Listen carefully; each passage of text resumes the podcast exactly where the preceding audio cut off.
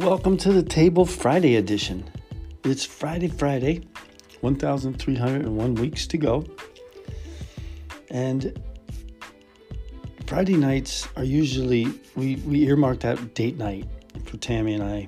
And early on, when we were doing that, uh, we tried to be as consistent as possible, but there were times when we didn't want to be together on date night because we were going through our journey of recovery, but we knew the importance of our time and tried to make it a priority every Friday night. And we would tell the boys that the only time they could interrupt our date night was if the house was on fire and they got out, and then they could call us. But up up to that point, don't bother mom and dad. We're on date night.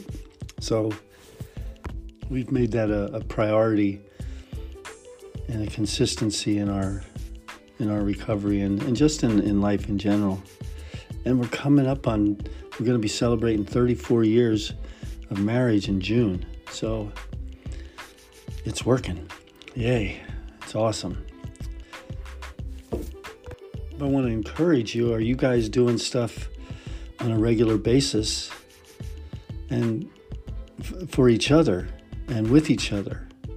It's important. You got to push through, you got to persevere and continue working on your relationship with each other. As you're working on your relationship with yourself and with the Lord, you got to work on it together as well. And, fellas, you got to be patient, you got to be kind, you got to be trustworthy, you got to be a man of integrity. You have to have your actions speak much louder than your words, especially during this time. But don't lose heart in doing good. Continue doing the next right thing. And take time out for each other.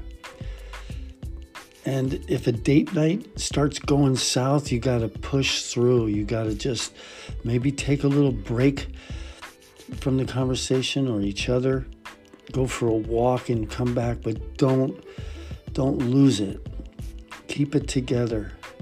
And then understand where your attacks are coming from. It says in uh, 1 Peter, I think 5 8, Satan's just going around this earth looking to whom he may devour. He wants to ruin our influence that we have with Christ. So identify where your attacks are coming from. It's not coming from each other. And have a great day today.